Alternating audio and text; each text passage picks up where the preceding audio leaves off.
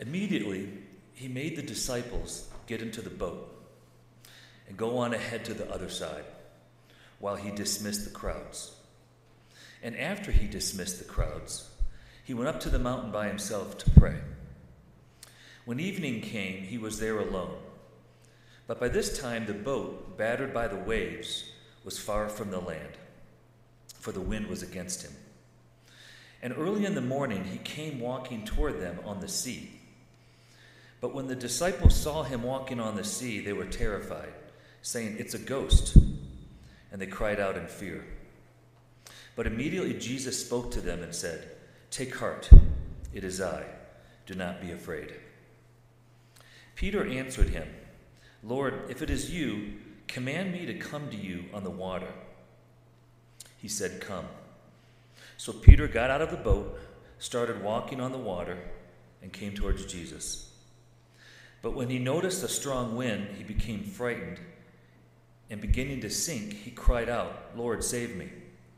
Jesus immediately reached out his hand and caught him, saying to him, You of little faith, why did you doubt? When they got into the boat, the wind ceased, and those in the boat worshipped him, saying, Truly, you are the Son of God. From Matthew 14. The word of God for the people of God.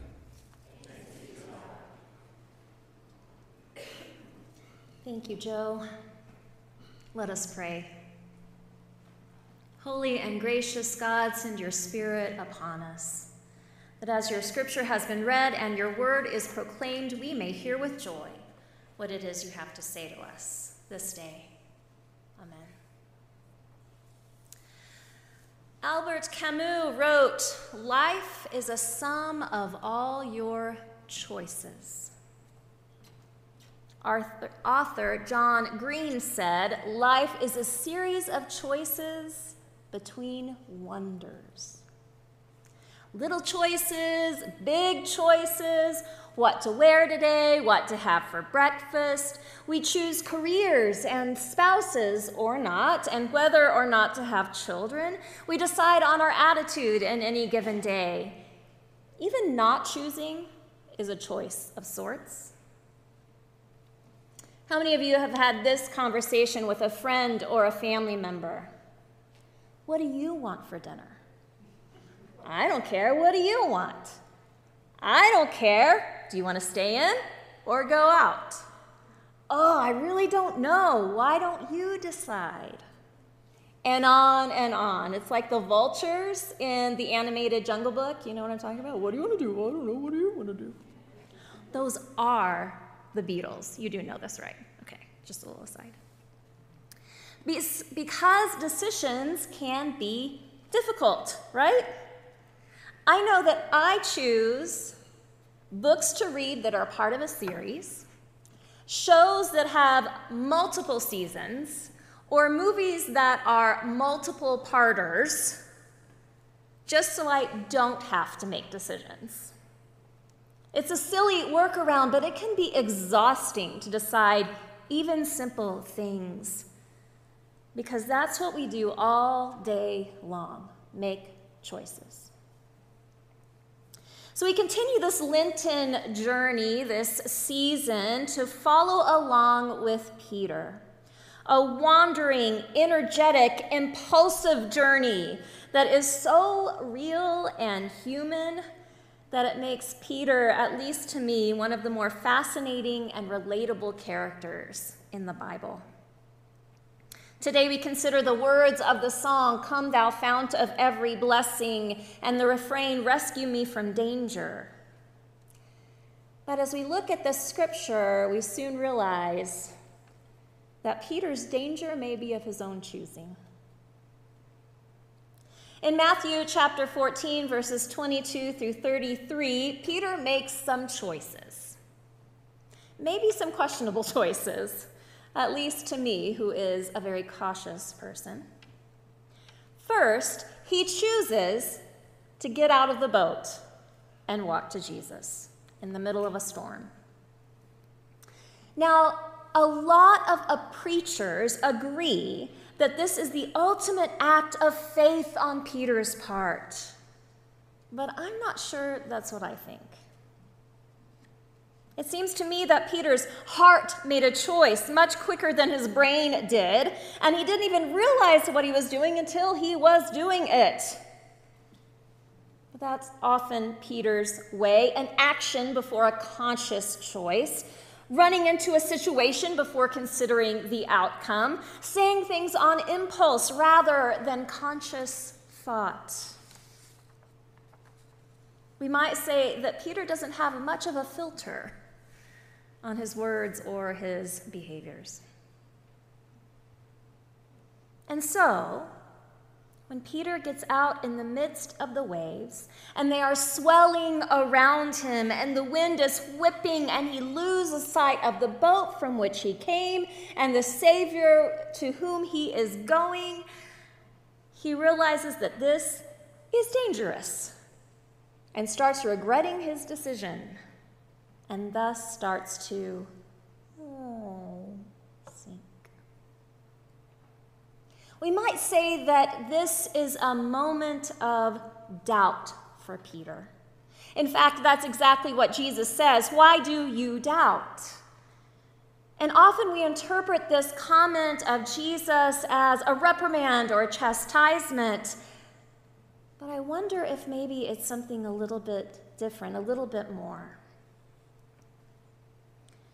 One commentary I read explains that in Matthew chapter 14, verse 31, the word used for doubt, distazo, literally means double stance or going two ways, shifting between two positions.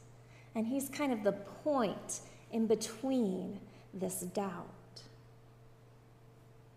Peter then is caught in a moment of choice. He gets to decide whether to be caught in the consequences of his reckless action or to accept Jesus' invitation to continue to follow him and have faith in him. It is an important moment and one that shapes Peter's future. But he wouldn't have gotten to that future without that moment of doubt. Author and theologian Brian McLaren argues that doubt is the passageway from one stage of faith to the next, that without doubt, our faith cannot grow, mature, and develop. Frederick Buechner wrote, Doubts are the ants in the pants of faith. They keep it awake and moving. This is important, this moment of doubt, this moment of choice, this sliver of time. And so many moments of our lives mirror that of Peter's. He can choose to allow fear to suck him under, or he can summon the courage to take Jesus' hand and enter a new phase of life and ministry. Some of you have heard this story before, but when I was in seminary, I was privileged to take a special two week summer intensive class with John Cobb, one of the great process theologians. Now, in the class, um, it was, I mean, I don't know how long ago it was. I don't want to say how long ago it was. He's, he's since passed. Um, he was elderly and small but his words were mighty and changed the course of my life of faith. One of the primary concepts of process theology is that God is not omnipotent in the sense of being coercive. The divine has a power of persuasion rather than of force. Within this school of thought, is the idea that all creatures, including but not limited to humans, are co creators with God. And together with God, there is a creative energy that seeks something new and novel, novelty, something that has never been before. And this creativity comes down to moments or points in time where something new can be created together. So if you imagine time as a line, history as a line, existence as a line, and along the way, there are choices that keep you along the straight line. There is the same unyielding status quo. But at any moment along this line, there is a choice, an invitation, maybe, to be courageous enough to try something new with God and change the course of our lives. And God is always inviting each of us into something more expansive, more loving, and more just for all creation. It's the spiritual multiverse. Maybe before Doctor Strange or Spider Man knew about it, right? And it doesn't all hinge on just these huge moments of decision life and death, success or ruin, but on all the little decisions we make too. Maybe the choice to smile at a stranger or adjust a bad attitude, the choice to get outside rather than stay inside on the couch, the choice to reroute some of your personal resources into an effort for others. What might those little choices be all along the way that would invite something new and novel into your life, into the life of creation? In his book, Faith After Doubt, Brian McLaren offers this prayer of blessing. May God give you grace to never sell yourself or God short. Grace to risk something big for something new. Grace to remember that the world is now too dangerous for anything but love, and too small for anything but love. So may God take your mind and think through it. May God take your lips and speak through them. May God take your hands and do good with them. May God take your heart and set it on fire.